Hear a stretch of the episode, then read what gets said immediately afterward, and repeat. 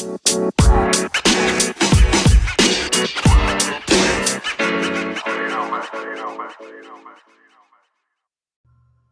up, peeps? We're back. As always, I'm your host, Lee Benson. Thank you so much for joining us for our podcast edition of the AEW Insider.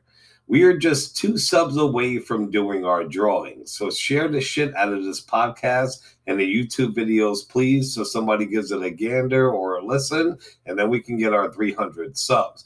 I'm waiting to do the drawing until then. We will do the drawing for the WWE Elite Fiend action figure, and I will announce our next giveaway during that video. So until we get two more stubs, we're going to have to wait. You still have time to enter for the prize too until we do that. Uh, I will tell you how you could do that at the end of the show. We are actually at 299 subs, but somebody unsubscribed, which sucks. But what are you going to do? So we need two more, and then we'll have the drawing. But we'll get back to that. Now, on this episode, we will cover such stories as the Good Brothers talking Shopomania Part 2 and their impact run so far. Will Ospreay's new faction might be getting a heavy hitter joining the group soon. Lio Rush talks WWE and getting along with people behind the scenes. And tonight, AEW announced not one, not two, but three video games that are coming soon, and so much more. Now, since this is the AEW Insider, we'll kick it off with AEW News. AEW. Now, definitely check out AEW Dark tonight if you missed it. In an opening match against Luther and his partner, D-Von Dudley's two oldest sons actually made their de- debut on Dark tonight. They've been wrestling for quite a while and are very good. They take a lot of flack because they actually embrace that they are related to the Dudley boys and do incorporate some of their moves into their move set. I do wish them the best, and I dig their ring work and their gimmicks that they had before this. I watched the match; it was actually pretty decent, so check it out.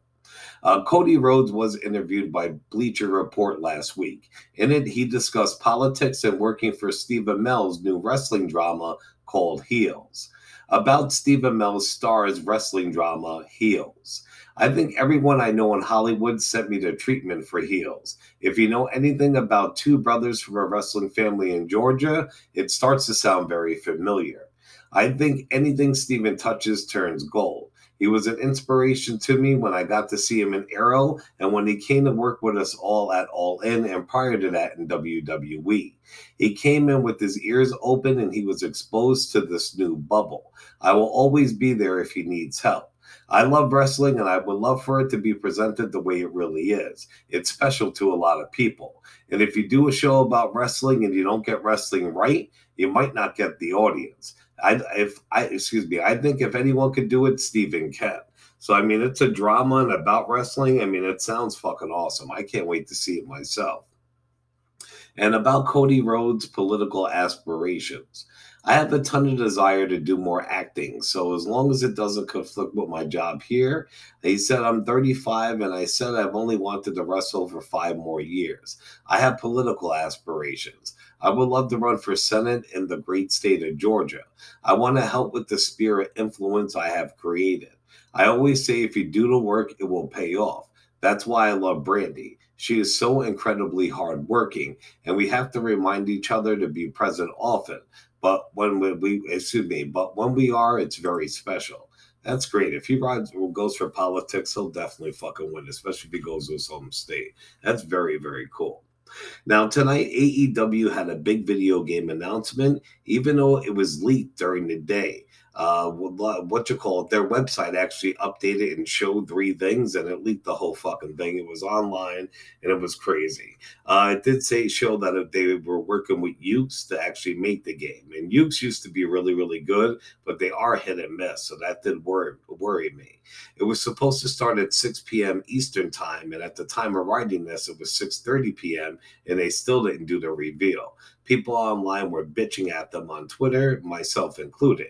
At 6:45, they went live, and Kenny Omega came out as Steve Jobs. It was hilarious. It was a recorded segment. Uh, he gave the history of AEW from January 2019 and now, and their first video games. First, he announced their console game with in game footage. It looked great Then they announced their mobile game. It's a GM mode where you actually get to run everything in AEW for your cell phone. You book matches, you hire talent, you rake in the dough. It looked great also.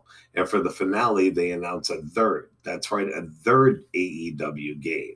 Uh, like I said, they were all leaked online, blah, blah, blah. But this third one's actually going to be out in December, and it's a mobile game. It looked like an AEW casino game, actually, from the trailer. Uh, the other two games didn't have an announcement date. They said they had people in Japan and America working on the games, and they enlisted the help of none other than the video game legend by his nickname Geta-san, who was behind WWE's No Mercy and Def Jam Fight for New York, plus other wrestling classic games. So it's good to know it's in good hands, and I can't fucking wait for their console version. Like that's crazy, crazy. Fucking WWF, uh, WWF or E No Mercy and Def Jam games were fucking pioneers and the best. If they make it like that, it's gonna be so long. And finally, for AEW, Lance Archer did a good interview today with Chris Van Vliet. It's on YouTube. You definitely have to give it a gander. All right, Pete. When we get back, we'll get on to some WWE news. We have some Impact Wrestling news, and we also have some New Japan Pro Wrestling news. All right, so make sure you tune back in. All right, peeps, thank you very much for coming back. Remember to stick around to the end of the episode to hear how you could win a WWE Elite Fiend action figure. Remember to show us some love on all major podcasting platforms, also on Facebook and YouTube under the AEW Insider, and on Twitter under the AEW Insider 1 as in a number one. Let's move on to WWE. Well, WWE has to be out of the Amway Center by December and it is reported that they have been scouting a new home to call home for their live shows. Well, on his most recent podcast, Dave Meltzer said that they were looking at the Tropicana Park, and then Jon Alba tweeted, It's not impossible that WWE could run Tropicana Field, an idea that Dave Meltzer did discuss, and it would give the flexibility to run bigger events, but it's a downgrade in terms of facility quality. And the power has gone on, gone out there multiple times during Rays uh, baseball games in the last couple of years. Rumors are that WWE is bringing back their tribute to the troops, their yearly show that they do for the military. No date has been announced as of right now, but rumors are is that it will air in December. And there's also rumors backstage that they want to bring back No Way Jose. They trademarked a thing called The Way, and people think it's for him, but that's not confirmed yet. Rey Mysterio appeared on Lillian Garcia's show. It's called Chasing Glory. He revealed when and where he plans on retiring. Rey said, I'll be 45 in December, and I don't see myself going past 50. That's for sure. My body feels great right now. I've been doing new methods of therapy, stem cells, hyperbaric chambers, cryo chambers, CBDs, you know, a lot of things that benefit me. I think that has given me more longevity. And when Lillian asked him if he will finish his career in WWE, Rey said, definitely yes. He replied, if he wants to, excuse me, he replied on if he did want to retire there. He says, once you enter here, you can't go any higher than this. This is where I've always envisioned myself finishing my career. So that's pretty cool, and a lot of people will be happy. Now, on the New Japan Pro Wrestling, the G1 climax, uh, during the G1 climax, Will Ospreay betrayed his longtime faction, Chaos, and he actually started his own new faction called the Empire. Rumors are the next member to be joining will be Jeff Cobb, which sounds awesome because Cobb's a beast. I always give New Japan Pro Wrestling props because they did, they did, excuse me, I can't even talk. They deserve it. They have great events and legit long month pay per views. And when they get done wrestling, they do these backstage fucking segments, and it's the best. If you do not watch New Japan, you really should. Trust me. On to Impact Wrestling. The Good Brothers sat down with the Wrestling Epicenter and they discussed a lot of things, such, excuse me, such as Shopomania Part 2 and their Impact run. So, about their Impact Wrestling run, Karl Anderson said, Oh man, it's great. We got a great set of bosses, Don Callis and Scott D'Amore. That's what we're working for. We've got a hell of a roster, and we're putting out some great content right now Great TV, great pay per views, as you saw, Bound for Glory. Uh, and we got a great show coming up. It's called Turning Point on the Impact Plus app where we are challenging the North for the Impact Wrestling Tag Team Championships. And then Gallo said, We were literally on the phone with Scott D'Amore yesterday talking about our 10 year impact plan because we want to stay here and stay here forever. And we're, if we're having fun like this, it's just great. It's being real.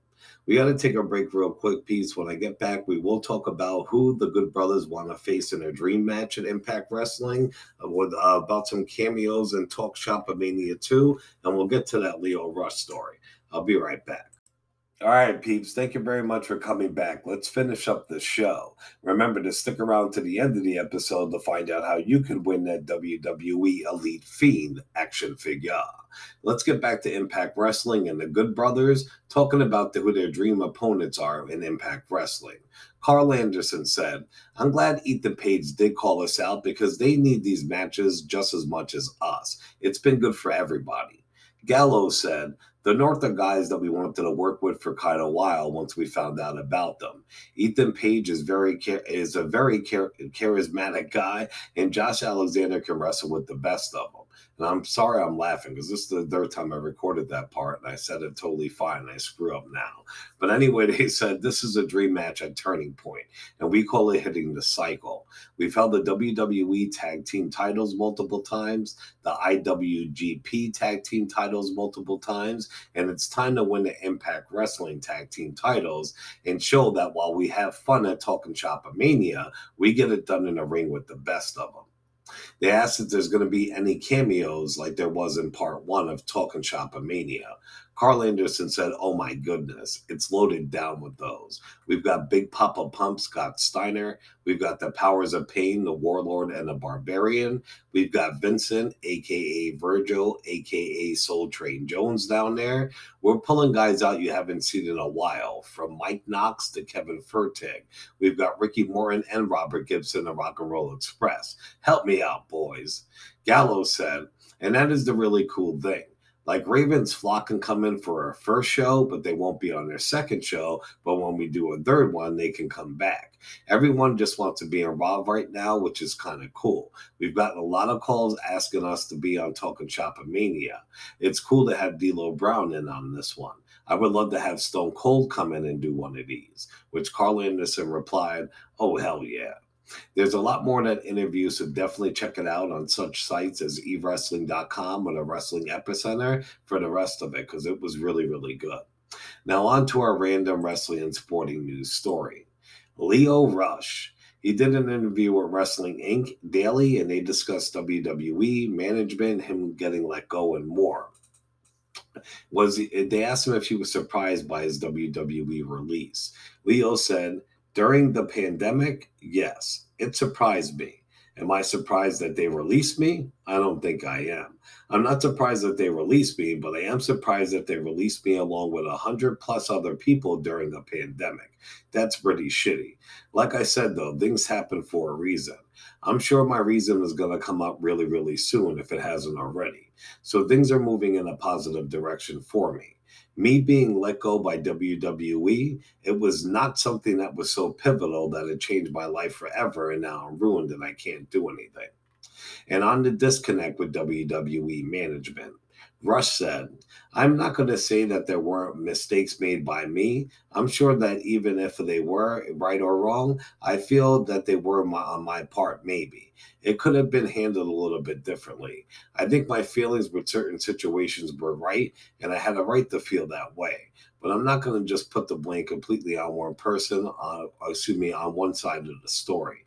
There's a difference between somebody who's been doing this for years and for a long time, and somebody in my position started out when I was 18 years old and accomplished so many things in that time span that I accomplished. I don't know what the fuck he was saying there. But anyway, all right, peeps, that's it for this episode. I thank you guys so, so much for being so supportive, for listening, giving it views. Our last view on YouTube was already past 750 views, which is outstanding. Uh, if you do want to win that WWE Elite Fiend action figure, you can do it one or two ways. You can go to our Facebook group and just simply just join our group. Besides that, you can go to YouTube under the AEW Insider and Facebook's under the AEW Insider also. Uh, go to YouTube and be a subscriber. Besides that, like, share, and comment on any on any video, and you're entered. So I beg of you guys, like, share, and comment the videos and the podcast because as soon as we get two more subs, we'll do this drawing, and I will be sending somebody a WWE Elite Fiend action figure. Remember to show us some love on all major podcasting platforms, also on Facebook and YouTube under the AEW Insider, and on Twitter under the AEW Insider One, as in the number one. As always, I'm your host, Lee Benz, and I'll talk to you cats in a couple days. Ciao, peeps.